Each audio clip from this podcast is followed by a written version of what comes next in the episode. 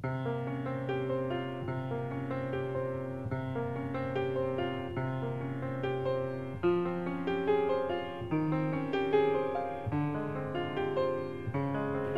hambre constituye un flagelo que nos avergüenza, que nos indigna y que estamos determinados a erradicar.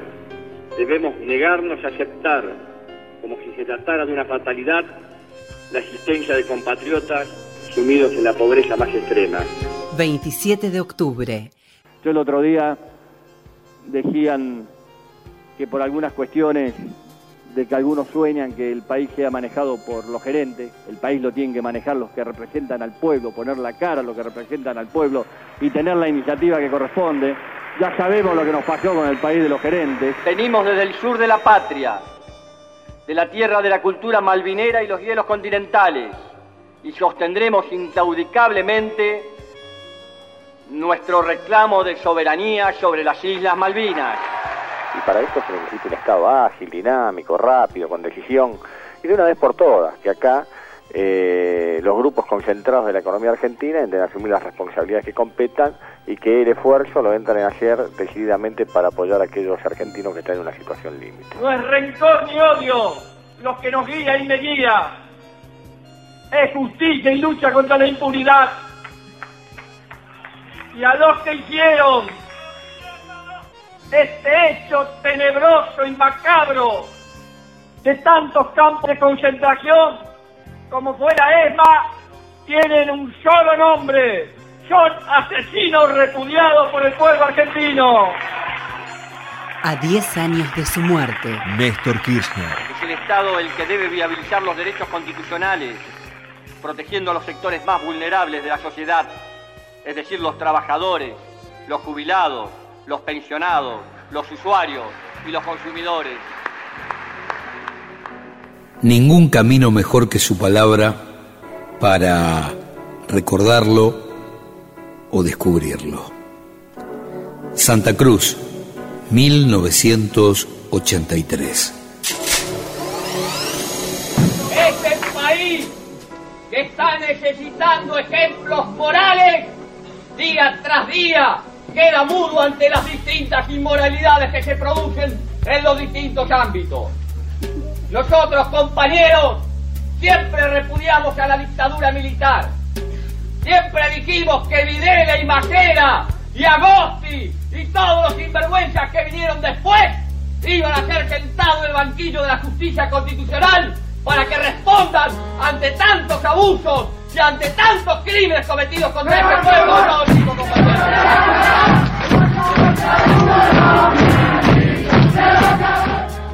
Néstor Kirchner, 11 de marzo de 2004. Tenemos que volver a reconstruir el espacio de los militantes, de los cuadros, cuando hay una masa crítica que piensa, que elabora, que participa, también evita que aquellos que tenemos que ir a cumplir responsabilidades nos creamos más que lo que somos y nos olvidemos de dónde venimos y para qué venimos. Es fundamental poner toda nuestra fuerza para construir ámbitos como el que hoy se empieza a construir aquí.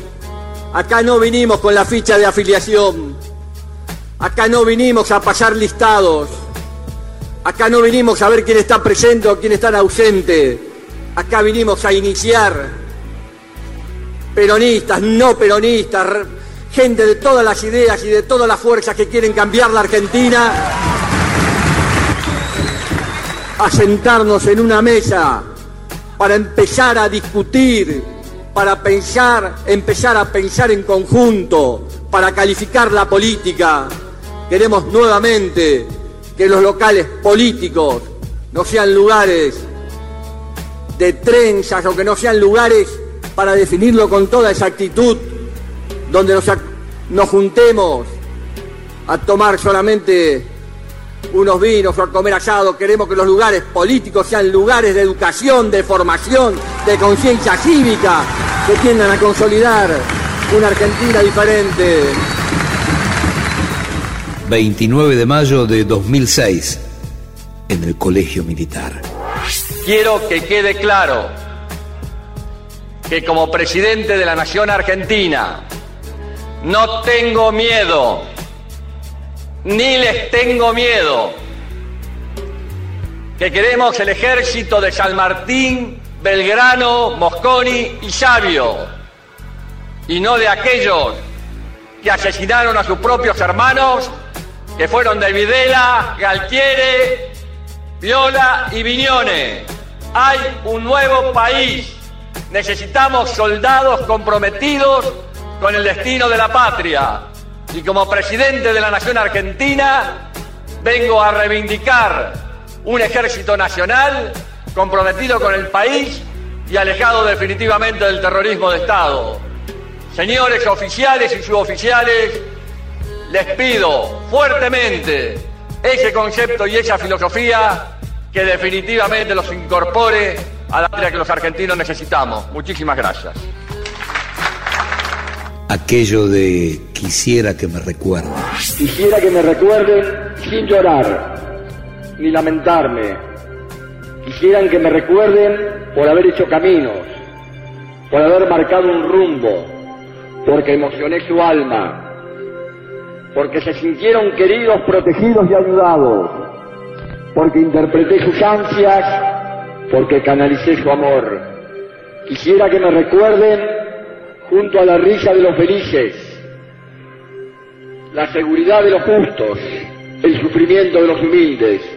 Quisiera que me recuerden con piedad por mis errores, con comprensión por mis debilidades, con cariño por mis virtudes.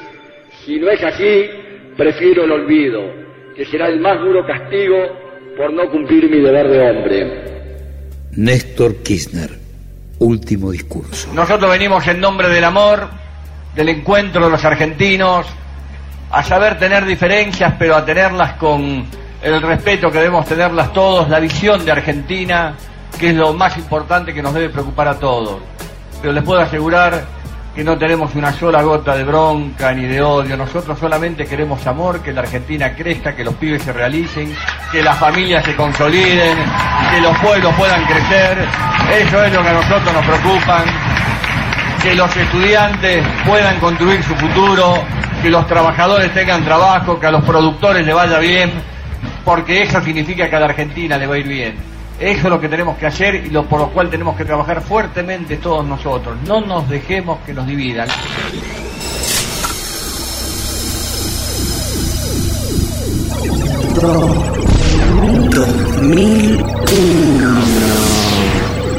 Compatriotas, culmina un día difícil. Han ocurrido en el país hechos de violencia que ponen en peligro personas y bienes y crean un cuadro de conmoción interior. Quiero informarles que ante eso he decretado el estado de sitio en todo el territorio nacional e informado al honorable Congreso. Nuestro país vive horas difíciles que muestran la culminación de un largo proceso de deterioro.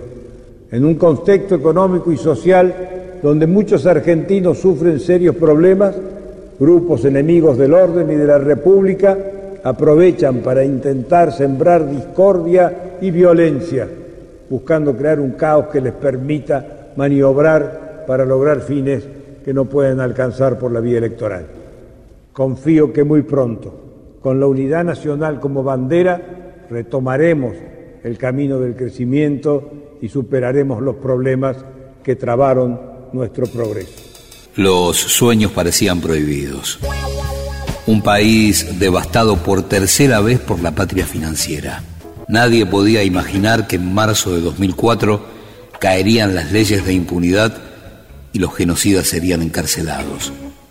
Nadie podía imaginar que en noviembre de 2005 gran parte de Latinoamérica le diría no al ALCA. Creo que es hora de respetar la memoria de los argentinos, la dignidad de los argentinos, que hoy en la UNA dio una verdadera lección a cualquier gesto de soberbia y el pueblo argentino el 18 de mayo concurrirá y no tengo ninguna duda que va a acompañar la transformación, el cambio, la producción y el trabajo, la Argentina que vuelve a revitalizarse después de todas las cosas que nos pasaron. Yo creo que a la patria le hace falta un presidente patagónico, como un hombre de la Patagonia, como un hombre del sur, con las fuerzas del viento del sur, estoy dispuesto a dejar todo por esta nueva Argentina. Nadie podía imaginar que en diciembre de 2005 Argentina renegociaría su deuda externa para declarar su autonomía del Fondo Monetario Internacional. Nadie podía imaginar que en el reinado de la flexibilización laboral volverían las negociaciones paritarias. Nadie podía imaginar que en enero de 2006 se iba a promulgar la ley de financiamiento educativo para que el 6% del Producto Bruto Interno sea destinado a las aulas. Nadie podía imaginar UNASUR, IPF, la reestatización de las AFJP, la asignación universal por hijo, ley de medios, más de 4 millones de puestos de trabajo, 2 millones de jubilaciones nuevas, el regreso de aerolíneas, matrimonio igualitario, ley de identidad de género. Nadie podía imaginar qué país estaba pariendo el 25 de mayo de 2003. Ese 25 de mayo del 2003 cerré la puerta de mi despacho y me abracé a mi compañera de todos los tiempos, Cristina, y mis dos hijos, y les dije, vamos a dejar todo porque no es uno solo lo que lo deja, sino la familia sufriendo a la par de uno. Pero qué lucha difícil que tenemos, Cristina. ¿Cómo está el país? ¿Qué mal están los argentinos? ¿A dónde hemos llegado? Y se me caían las lágrimas como hoy. Y cada día que me subía al helicóptero le decía a los chicos que trabajan conmigo, es segundo a segundo, después minuto a minuto, hora a hora y día a día. Hoy la lucha es día a día.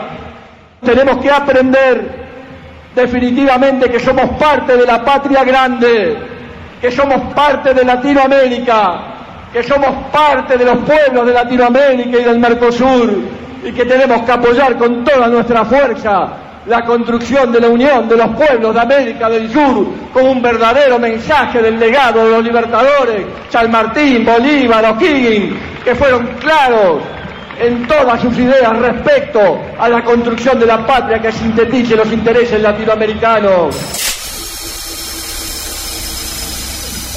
1983, 1984, 1985, 1986, 1987, 1999, 2001, 2003.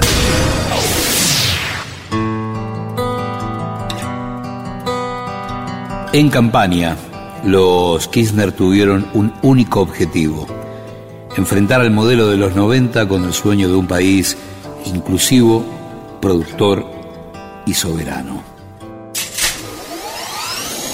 Esta, esta que tenemos hoy en la Argentina el resultado de los ajustes, con desocupación, sin salud y sin educación.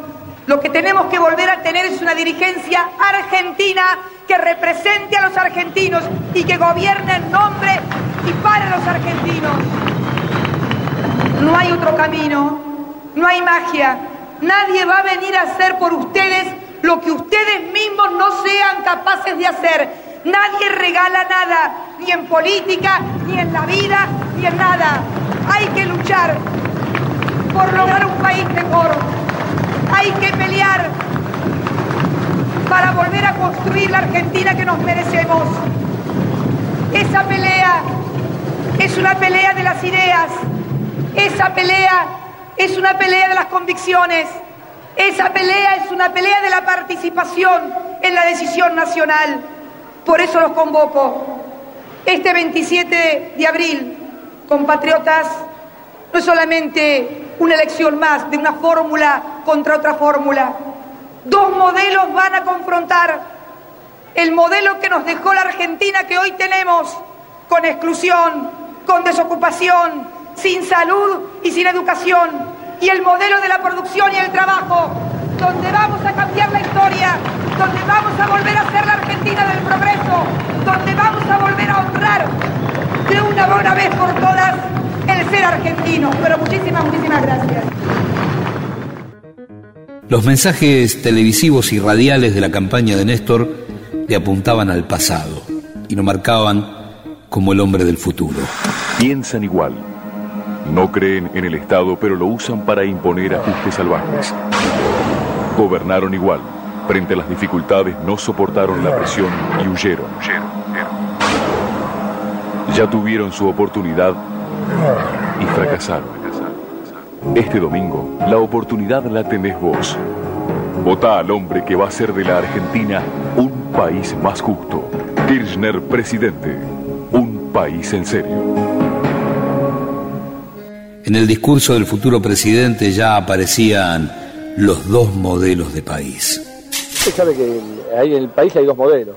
Está el modelo de los capitales concentrados, está el modelo que afectó a la Argentina en la década de 90, que dejó tantos argentinos desocupados, tantos empresarios nacionales quebrados, tantos productores que acá en Mendoza quebrados, que es el modelo López Murphy Menem. Y está el modelo de la producción, el trabajo y la inversión pública, que es el nuestro. ¿A quién preferiría para la segunda vuelta? Yo creo que el escenario me parece que va a ser con pero no tenemos problema con ninguno. ¿eh? El estable financiero y empresario de este país está el capital concentrado, no los empresarios nacionales que están con nosotros. Les preocupa porque conmigo por primera vez en mucho tiempo, en el caso de un presidente electo, van a tener un presidente, no un gerente. Que tengamos mucha memoria, que nos recordemos de los personeros que llevaron estas políticas adelante, que se van mimetizando, que tratan de cambiar, que tratan de mostrarse que son distintos para hacer lo mismo. Sabíamos que de la Rúa había sido toda la vida lo mismo, pero el voluntarismo, por querer cambiar, nos llevó a creer a algunos que era, era un progresista que iba a cambiar. Por eso le digo a todos los argentinos, radicales, peronistas, socialistas, independientes, los que quieren una Argentina más justa, un país más justo, que nos acompañen. Son las dos Argentinas que están en juego nuevamente. Tenemos la posibilidad de tener un nuevo amanecer. Elecciones 2003. Argentina votó presidente por quinta vez desde el regreso de la democracia en el 83. Kirchner ya logró instalarse en la definición y sabe que un altísimo porcentaje de ese 70% que no votó a Menem le entregará la responsabilidad del cambio. Así, así como llevamos a Santa Cruz a la menor desocupación del país, a la menor diferencia entre ricos y pobres, llevamos a uno de los menores niveles de mortalidad infantil, de mayor inversión pública, así como llevamos a Santa Cruz a esos niveles, le digo a los argentinos que con el mismo esfuerzo, con el mismo trabajo, con la misma humildad, pensando en los que menos tienen, la clase media argentina, vamos a recuperar los sueños perdidos.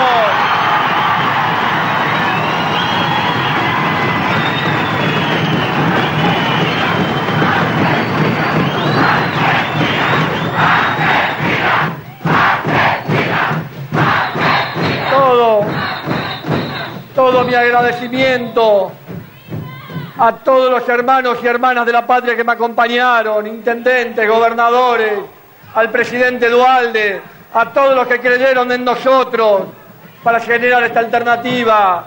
Y le digo a todos los argentinos que votaron por el cambio, que votaron por otras fórmulas también, pero por el cambio para cambiar la Argentina, que junto a ellos vamos a hacer el nuevo país, la nueva Argentina.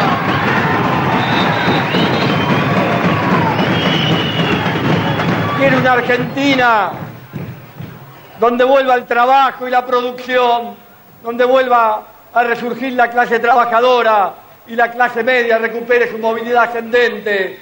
Quiere universitarios, intelectuales, profesionales, pensadores que vuelvan a recuperar la fe, que en esta Argentina vale la pena estudiar, pensar y elaborar ideas para un país distinto.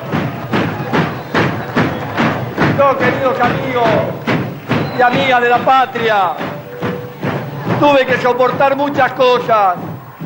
Me dijeron que era de una provincia muy chiquitita, me dijeron de todo. Somos apenas 200.000 habitantes.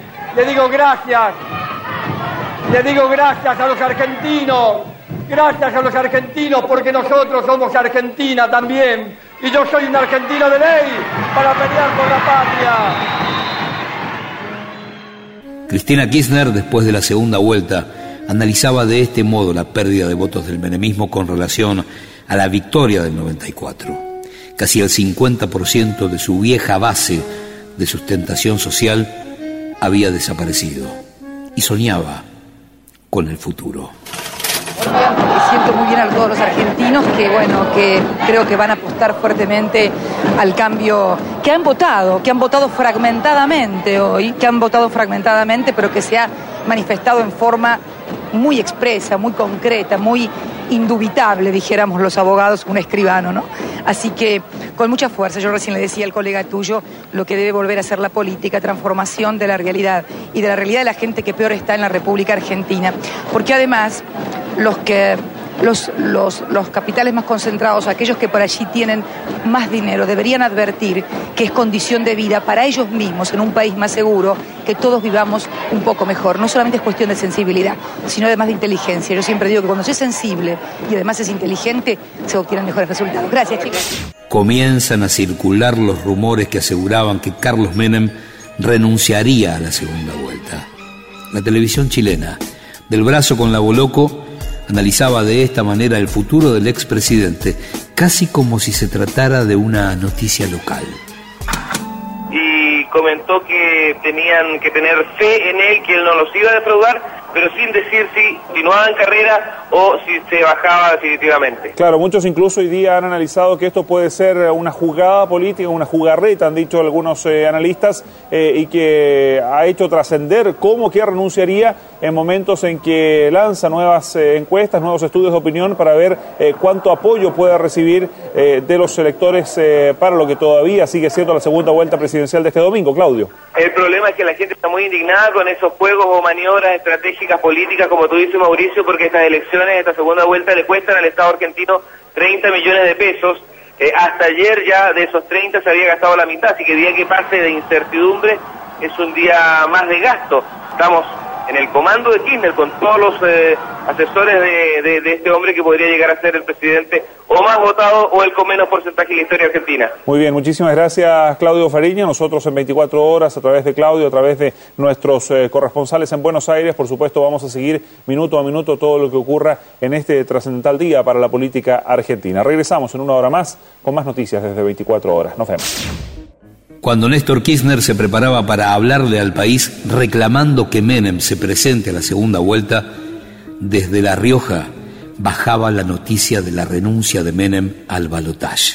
Y entonces sí, ahora la palabra del candidato presidencial un poco más tarde de lo previsto, en medio de tanta gente, y su esposa que ha quedado a un costado. Ustedes seguramente por las cámaras no la pueden ver. Está Cristina de Kirchner, acompañada por el ministro de Economía Roberto Labaña. Está Felipe Solá, Ginés González García. Volvemos enseguida, Mario. Tenemos información urgente.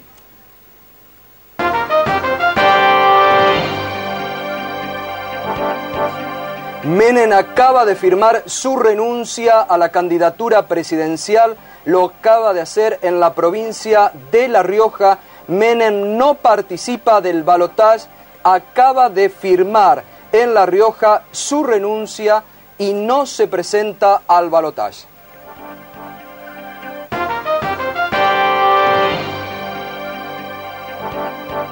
Con esta noticia ya estamos en vivo del Hotel Panamericano. Está hablando Néstor Kirchner. De las que se tenga memoria un país en vilo, sus instituciones democráticas hackeadas. No es la primera vez que esto ocurre en nuestro país. Mi generación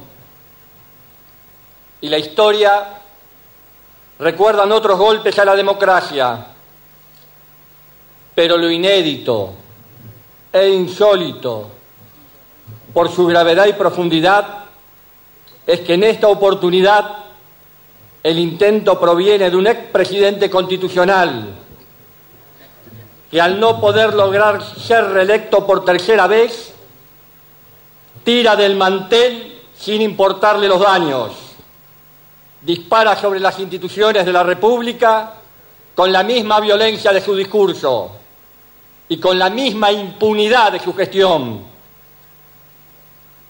En rigor de verdad, no deberíamos sorprendernos ante tal actitud. Primero le robó a los argentinos el derecho a trabajar, luego el derecho a comer, el derecho a estudiar, el derecho a la esperanza. Ahora vino por el último de los derechos ciudadanos, que quedaba en pie, votar. Para Chacho Álvarez, la distancia que separaba a Buenos Aires de Santa Cruz no solo era un dato estadístico geográfico en los 90, también jugó un importante rol político que en 2003 se transformaba en un dato singular. Kirchner que tiene, tiene una facilidad, una ventaja. Él construyó su poder en Santa Cruz, muy lejos. No se metió en el corazón del poder de los años 90. Él no estuvo, él no conoce, no fue ni a almorzar, ni a cenar seguramente con, con. Él conoce a los petroleros de Repsol, que cobran las regalías, seguramente, a, la a las empresas que hacían la obra pública en Santa Cruz, digamos, pero después a los, al, al grupo de popes de empresarios que protagonizaron los 90, él no vivió de eso, no fue a cenar, no fue a los yates, no fue a la fiesta. Entonces, eso le dio a él, y yo creo que se ve, que tiene las manos libres sobre eso. Entonces puede actuar. Ahora es distinto un poder que vino conviviendo con eso, ¿eh? que eso colaboró mucho en el financiamiento de las campañas y que entonces se generaron como entrelazamientos y compromisos. Después de la crisis económica y social de fines de 2001, después de Puerta, de Rodríguez Sá, de Camaño y de Dualde, el país intentaba volver a ponerse de pie. Demasiadas preguntas y muy pocas respuestas ante un gobierno que asumía con un porcentaje de desocupados que superaba a los votos conquistados en primera vuelta. El señor escribano general de gobierno de la Nación, don Natalio Pedro Echegaray, invita al señor presidente de la Nación, doctor don Néstor Carlos Kirchner, a firmar el acta correspondiente. Hace lo propio el doctor Eduardo Alberto Dualde.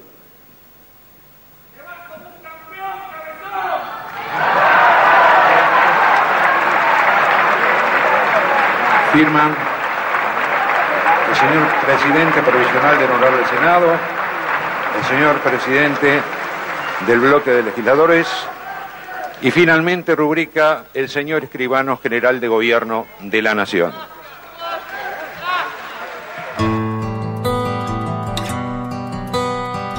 La deuda externa jugó un rol fundamental en el discurso del presidente ante la Asamblea Legislativa. No se puede volver a pagar deuda a costa del hambre y la exclusión de los argentinos, generando más pobreza y aumentando la conflictividad social. La inviabilidad de ese viejo modelo puede ser advertida hasta por los propios acreedores que tienen que entender que solo podrán cobrar si a la Argentina le va bien. En la asunción del nuevo presidente argentino estuvo el hombre que en soledad, desde hacía cinco años, hablaba de unidad continental. Sería el gran socio del cambio para la Argentina de Kirchner y el Brasil de Lula, Hugo Chávez. Neruda, Neruda tenía razón, Bolívar despierta cada 100 años cuando despiertan los pueblos, así, así que hay una oleada de pueblos en este continente, ¿no? Comandante, ¿qué significa en este momento tan trascendente? Una nueva presidencia en Argentina, una nueva forma de ver a Latinoamérica, ¿cómo se va a posicionar ahora el continente en su relación con Estados Unidos, con los organismos multilaterales de crédito? En primer lugar, yo creo que para mí significa que sigue avanzando cada día con mayor firmeza una nueva visión, una nueva visión política una nueva, una nueva visión, ya te respondo, una nueva visión económica. Em, cuando el presidente lanza su discurso y dice, la Argentina pagará la deuda si le va bien a la Argentina, yo aplaudo ese discurso. Es más, he planteado desde hace años que debemos unirnos nosotros los países latinoamericanos, sobre todo los que tenemos mayor peso de deuda. Venezuela ha pagado 20 mil y tantos millones de dólares en los últimos cuatro años en deuda y la deuda no baja, la deuda no baja. Entonces, mm, eh, creo que lo que significa esto es que sigue avanzando eh, un, movimiento de distintos signos, eh, es muy variado, es colorido como las guacamayas de, de allá de las selvas del Amazonas es una nueva es una nueva es una nueva América que se levanta. La América la América nuestra como decía Martí. hombres comunes con responsabilidades importantes. Néstor Kirchner después de la jura de ministros. Yo y quienes me acompañan seremos sus servidores. Trabajaremos con mucho esfuerzo. Y para terminar le quiero decir qué es lo que sentimos que somos. Hombres comunes con responsabilidades muy importantes. Esperemos estar a la altura de la historia del tiempo. Muchísimas gracias. Gracias por estar. Fidel Castro también había bajado a Buenos Aires para saludar la asunción del kirchnerismo al poder y su mensaje en las escalinatas de la Facultad de Derecho 26 de mayo de 2003 fue una postal de la nueva era política que se abría en la Argentina. Nosotros no recomendamos fórmulas dogmáticas. No nos ponemos a recomendar que tenga tal y más cual sistema social Conozco países con tantos recursos que con el uso adecuado de los recursos no tendrían ni necesidad, vean, de hacer un cambio revolucionario con relación a la economía de tipo radical como el que ha hecho nuestro país.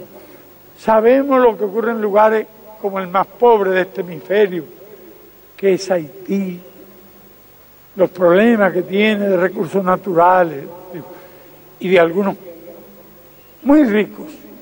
No voy a discutir sobre este tema, pero el problema está en la distribución equitativa de la riqueza. Esto no necesita ni siquiera confiscar no, en una concepción de lo posible, porque hay que pensar en lo deseable y lo posible. Hay que diferenciar entre lo que se puede soñar y lo que se puede realizar ahora. Y lo que se puede realizar ahora y podría realizarse dentro de 20 o 30 años a partir de las realidades del mundo actual. Nosotros no tenemos ni un, ni un átomo de arrepentimiento de lo que hemos hecho en nuestro país, de la forma en que hemos organizado nuestra sociedad. Kirchner buscó desde el primer día de gestión hablar sin intermediarios, sin eufemismos, y hacerlo en los lugares y en los momentos justos, no postergar las batallas, enfrentarlas. La conducta del poder político no es función que le corresponda a un militar.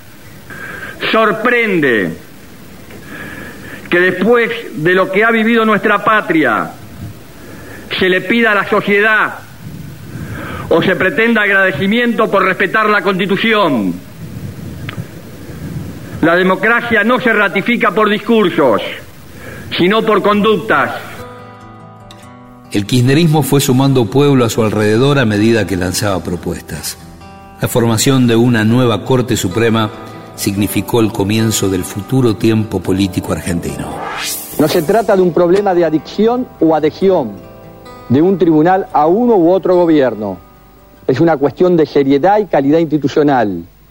Es que existe la obligación de ofrecer a la ciudadanía un servicio de justicia que garantice los derechos de cada ciudadano, así como nosotros estamos dispuestos a asumir todas las responsabilidades de nuestro cargo, ceñidos al rol que la Constitución de la Nación Argentina nos confiere, pedimos con toda humildad, pero con coraje y firmeza, que los señores legisladores que el honorable Congreso de la Nación, haciéndose cargo de su importante y fundamental rol institucional, marquen un hito hacia la nueva Argentina que queremos, preservando a las instituciones de los hombres que no están a la altura de las circunstancias.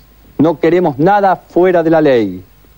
Es la puesta en marcha de los mecanismos que permitan cuidar a la Corte Suprema de Justicia como institución de la nación de alguno o algunos de sus miembros, la triste célebre mayoría automática, que con su accionar afectan seriamente su prestigio y la posibilidad que contemos con una justicia independiente y digna.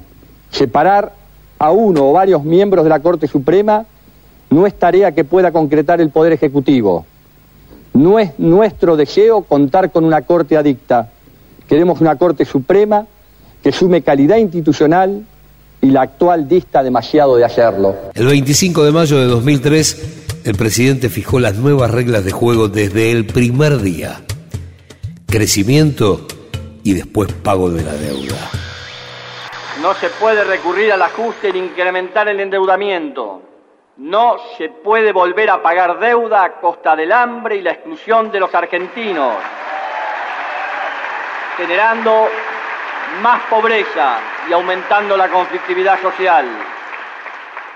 La inviabilidad de ese viejo modelo puede ser advertida hasta los, por los propios acreedores, que tienen que entender que solo podrán cobrar si a la Argentina le va bien. Néstor Kirchner, 25 de mayo de 2003. Este modelo de producción, trabajo y crecimiento sustentable y con reglas claras generará recursos fiscales, solvencia macroeconómica y sustentabilidad fiscal, creando las condiciones para generar nuevo y mayor valor agregado, tienen además que permitir negociar con racionalidad para lograr una reducción de la deuda externa. Este gobierno seguirá principios firmes de negociación con los tenedores de deuda soberana en la actual situación de default, de manera inmediata y apuntando a tres objetivos la reducción de los montos de la deuda, la reducción de las tasas de interés y la ampliación de los plazos de madurez y vencimiento de los bonos. Sabemos que nuestra deuda es un problema central. No se trata de no cumplir, de no pagar. No somos el proyecto del default, pero tampoco podemos pagar a costa de que cada vez más argentinos vean postergado su acceso a la vivienda digna, a un trabajo seguro, a la educación de sus hijos o a la salud. Creciendo nuestra economía, crecerá nuestra capacidad de pago. Y como agente dinamizador de una economía por entonces agonizante, el gobierno volvió a colocar al salario como primera estación del círculo virtuoso, una medida que permanecía archivada desde el 24 de marzo de 1976. El crecimiento requerirá de una demanda creciente que aliente las inversiones, tanto para atender el mercado interno como las exportaciones. Al contrario del modelo de ajuste permanente, el consumo interno estará en el centro de nuestra estrategia de expansión. Precisamente para cumplir con esta idea de consumo en permanente expansión, la capacidad de compra de nuestra población deberá crecer progresivamente por efecto de salarios, por el número de personas trabajando y por el número de horas trabajadas. Esas tres variables juntas definen la masa de recursos que irán al consumo y al ahorro local y su evolución no puede ser fruto de una fantasía o puro voluntarismo. En nuestro proyecto nacional trabajaremos de la única manera seria que es crear un círculo virtuoso donde la masa de recursos crece, crece si la producción crece y la producción aumenta si también lo hace la masa de recursos. Avanzaremos simultáneamente en forma cuidadosa y progresiva, creando las condiciones para producir más y distribuir lo que efectivamente se produzca. Nuestras mejores posibilidades se ubican en torno al avance de la calidad institucional en el marco de una economía seria y creíble. Dos años después, con resultados económicos distintos y reservas robustecidas, Kirchner apretó el acelerador. Entendió que no había futuro si el Fondo Monetario Internacional seguía recomendando recetas del pasado. Argentina pagó toda la deuda con el FMI comenzó a fijar su nueva agenda y la política volvió a subordinar a la economía. Nos han educado durante mucho tiempo para la impotencia, para el no se puede. Nos quieren hacer creer que lo nuestro nada vale. Kirchner. Que no tenemos la capacidad o la constancia para valernos como nosotros, como país. 16 de diciembre de 2005. Nos quisieron meter en el alma la certeza de que la realidad es intocable nos quieren convencer que son tan grandes las dificultades que es mejor que nada cambie. Quieren hacernos creer que el no hacer nada nuevo es la única opción realista. Creemos, sin embargo, que nuestro futuro será hijo de nuestra capacidad para articular respuestas colectivas y solidarias, de nuestro compromiso con la defensa del interés conjunto. Intentando superar el infierno en el que caímos, sabemos que estamos recuperando la esperanza y que debemos adueñarnos de las herramientas para construir nuestra autonomía. Para dar continuidad al cambio, se deben superar de raíz los problemas de arrastre, creando las condiciones para una estrategia de desarrollo a largo plazo. Un problema de arrastre central y condicionante es nuestra deuda. En el día de la fecha hemos tomado las decisiones institucionales que nos permitirán destinar nuestras reservas de libre disponibilidad al pago de la deuda total con el Fondo Monetario Internacional. Hace 50 años que viene siendo motivo de nuestros desvelos. La República Argentina abonará anticipadamente al Fondo Monetario Internacional a fin de año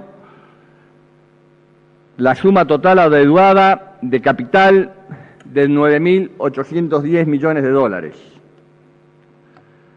Nuestros vencimientos para el 2006 sumaban 5.082 millones de dólares. En el 2007 ascendían a 4.635 millones de dólares, para complementar en el 2008 unos 432 millones de igual moneda. Anticipando de este modo nuestros pagos para la cancelación total, concretamos un ahorro en intereses de casi mil millones de dólares.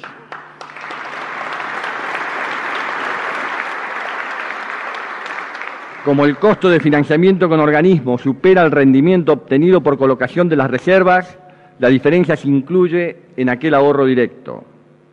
Al destinarse el pago de reservas de libre disponibilidad, se garantiza un efecto monetario neutro. La medida puede adoptarse en función de la solidez que el modelo de producción, trabajo y crecimiento sustentable con inclusión social que venimos aplicando va adquiriendo sin apoyo alguno del Fondo Monetario Internacional y sobre la base de la sustentabilidad del superávit fiscal y externo que mantenemos, así como la solvencia macroeconómica lograda. A su vez, la magnitud de este fuerte desendeudamiento, junto con el nuevo perfil de la deuda que ya hemos reestructurado, contribuirá al fortalecimiento y la previsibilidad del proceso de recuperación, expansión y transformación que venimos protagonizando los argentinos sobre la base de la solvencia fiscal, la sustentabilidad externa, la flexibilidad cambiaria, una política monetaria prudente, predecible y transparente, y una política financiera sólida y anticíclica, podemos dar este paso que contribuirá a su vez a reafirmar un ambiente económico previsible. Podemos hacerlo por la continuidad del notable esfuerzo en materia fiscal, que permite dar consistencia a sucesivos superávits, como por el dinamismo exportador creciente que permite contar con superávit comercial y dar cuenta corriente de la balanza de pagos que contribuye a la generación de un ambiente macroeconómico estable. Podemos hacerlo porque hemos acumulado reservas que llegan casi o ya están llegando a los 27 mil millones de dólares y que hemos multiplicado más de tres veces desde el mínimo de 8.250 millones registrados a comienzos del 2003 y que respaldan un cambio flexible y una política monetaria prudente que no abandonaremos. Concretamos con esta medida nuestra estrategia de reducción de deuda a un nivel compatible con nuestras posibilidades de crecimiento y pago, ganando además grados de libertad para la decisión nacional. El fracaso de la convertibilidad. La deuda con el Fondo Monetario Internacional que cancelamos, similar a la suma que ese organismo prestó para sostener un régimen de convertibilidad condenado al fracaso ha resultado lejos la más condicionante. Aún cuando, a diferencia de otros países que experimentaron situaciones críticas, no recibimos ayuda del fondo para superar la difícil situación que enfrentamos. Esta deuda ha sido constante vehículo de intromisiones porque está sujeta a revisiones periódicas y ha sido fuente de exigencias y más exigencias que resultan contradictorias entre sí y opuestas al objetivo del crecimiento sustentable. Además, desnaturalizado como está en sus fines el Fondo Monetario Internacional, ha actuado respecto de nuestro país como promotor y vehículo de políticas que provocaron pobreza y dolor en el pueblo argentino, de la mano de gobiernos que eran proclamados alumnos ejemplares del ajuste permanente. Nuestro pueblo lo corrobora. En los últimos 30 años hemos visto avanzar la continua dependencia de programas que Argentina acordó con el Fondo Monetario Internacional. Formamos parte de la triste realidad de integrar el grupo de países en los que esa institución ha, ha, aplicado y monitoreado muchos de sus 150 planes de ajuste. El resultado ha sido exclusión, pobreza, indigencia, la destrucción del aparato productivo. A la sombra de esos programas hemos visto concentración de ingresos en unos pocos y chocado contra la imposibilidad de combinar crecimiento macroeconómico con desarrollo social y pleno empleo. Hoy podemos decir que cada vez que nos endeudábamos no solo nos debilitábamos ante el mundo, sino que fuimos perdiendo nuestra capacidad de resolver. Esta lógica, siempre defendida por adalides locales de modelos que no tienen en cuenta ni las necesidades ni la realidad de los pueblos, llevó a consolidar una verdadera adicción al endeudamiento, en la que cada vez más nuestros acreedores encarecieron sus intereses, endurecieron su auditoría, su control y sus exigencias. La más reciente experiencia argentina ha dado prueba suficiente de que ese organismo internacional respaldó primero verdaderos fracasos políticos y luego no aportó ni una moneda, ni una moneda de ayuda para la superación de la crisis, ni para la reestructuración de la deuda que concretamos con aceptación del mercado. Antes bien, nosotros debimos abonar 6.484 millones de dólares al organismo, sin que nos prestaron suma alguna, mientras desembolsaron 3.000 millones de dólares a dos meses de la caída del gobierno del doctor de la Rúa. Esta misma experiencia puso en evidencia el desacierto de condicionalidades estructurales innecesarias y exigencias exageradas para un país en nuestra situación. Este pago anticipado entonces, que implica saldar una deuda, no podrá ser interpretado como un obstáculo en la relación con el fondo y nos dará más fuerza y autoridad para seguir reclamando una profunda reestructuración de ese organismo.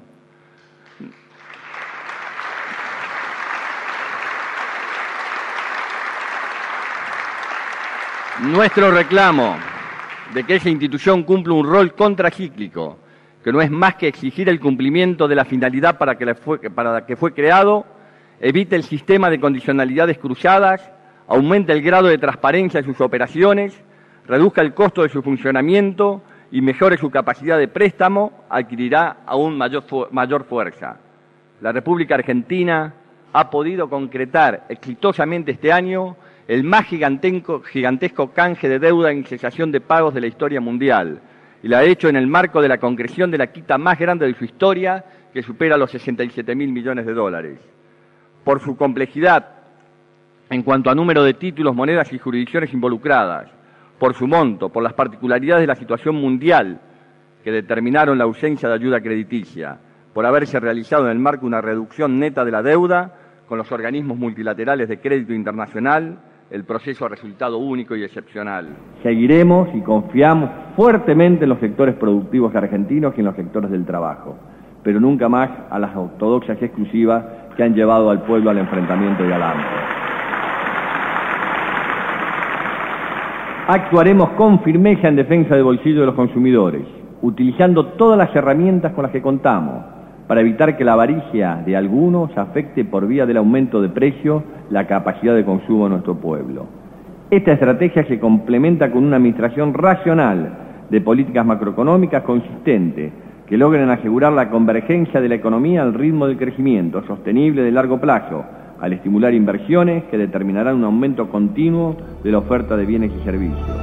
Por entonces, la reestructuración de la deuda y los primeros resultados del pago al fondo eran dos de los grandes logros del kirchnerismo.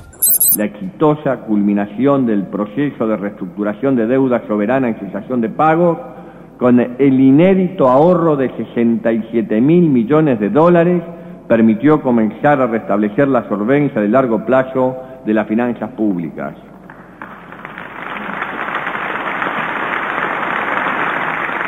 De cara al futuro, al contribuir a eliminar un factor de incertidumbre recurrente, alineado los compromisos financieros con la verdadera capacidad de pago del país, la reestructuración contribuyó de manera decisiva a la sostenibilidad del proceso de crecimiento en curso, reforzando los fundamentos de la actual configuración macroeconómica. Aunque exigirá sin duda sostenidos esfuerzos de ahorro fiscal de aquí en más el nivel y el perfil de la deuda pública, son hoy manejables. La relación deuda-PIB alcanzaba en junio del 2005 al 64% y si se neteasen las reservas, solo el 42%. Los indicadores de solvencia mostraron una notable mejoría al compararlo con los del diciembre del 2001. El stock de deuda bruta, por ejemplo, pasó de representar 5,4 veces las exportaciones a solo 3,5 veces. También se ha reducido, reducido la vulnerabilidad por descalce de monedas, al crecer la deuda denominada en pesos de un 3% al 47% del total.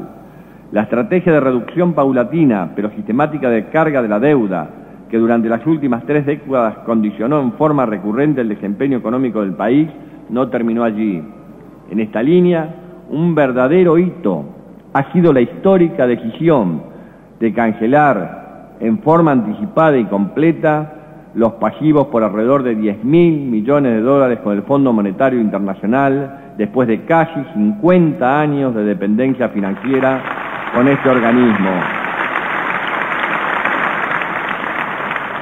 Lo que implicó una reducción de alrededor de 5 puntos del PIB adicionales sobre la deuda bruta consolidada.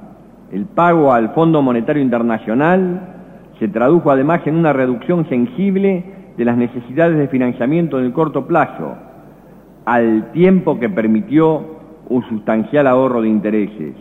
Mucho más importante aún, eliminó uno de los factores de condicionalidad que atenazaban la posibilidad de desplegar una política económica autónoma en línea con las verdaderas necesidades de nuestro país y de nuestra sociedad a no equivocarse.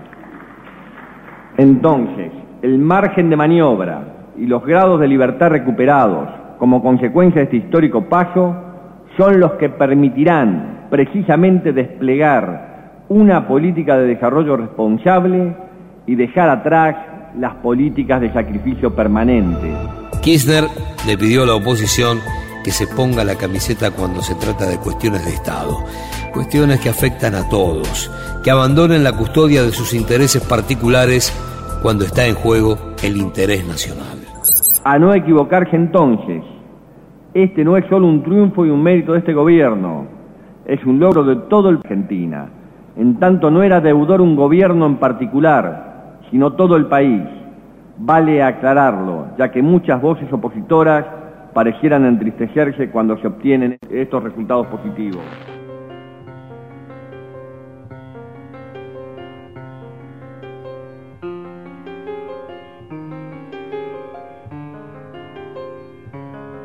El hambre constituye un flagelo que nos avergüenza, que nos indigna y que estamos determinados a erradicar. Debemos negarnos a aceptar, como si se tratara de una fatalidad, la existencia de compatriotas sumidos en la pobreza más extrema. 27 de octubre. Yo el otro día decían que por algunas cuestiones de que algunos sueñan que el país sea manejado por los gerentes, el país lo tienen que manejar los que representan al pueblo, poner la cara a los que representan al pueblo y tener la iniciativa que corresponde.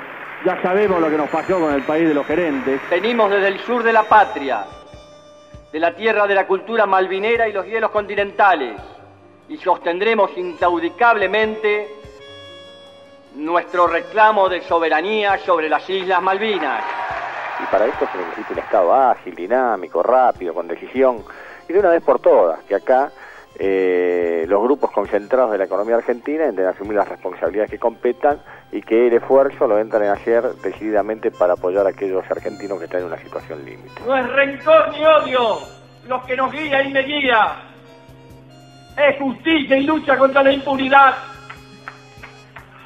Y a los que hicieron este hecho tenebroso y macabro de tantos campos de concentración como fue la ESMA, tienen un solo nombre. Son asesinos repudiados por el pueblo argentino. A 10 años de su muerte. Néstor Kirchner. Es el Estado el que debe viabilizar los derechos constitucionales, protegiendo a los sectores más vulnerables de la sociedad, es decir, los trabajadores, los jubilados, los pensionados, los usuarios y los consumidores.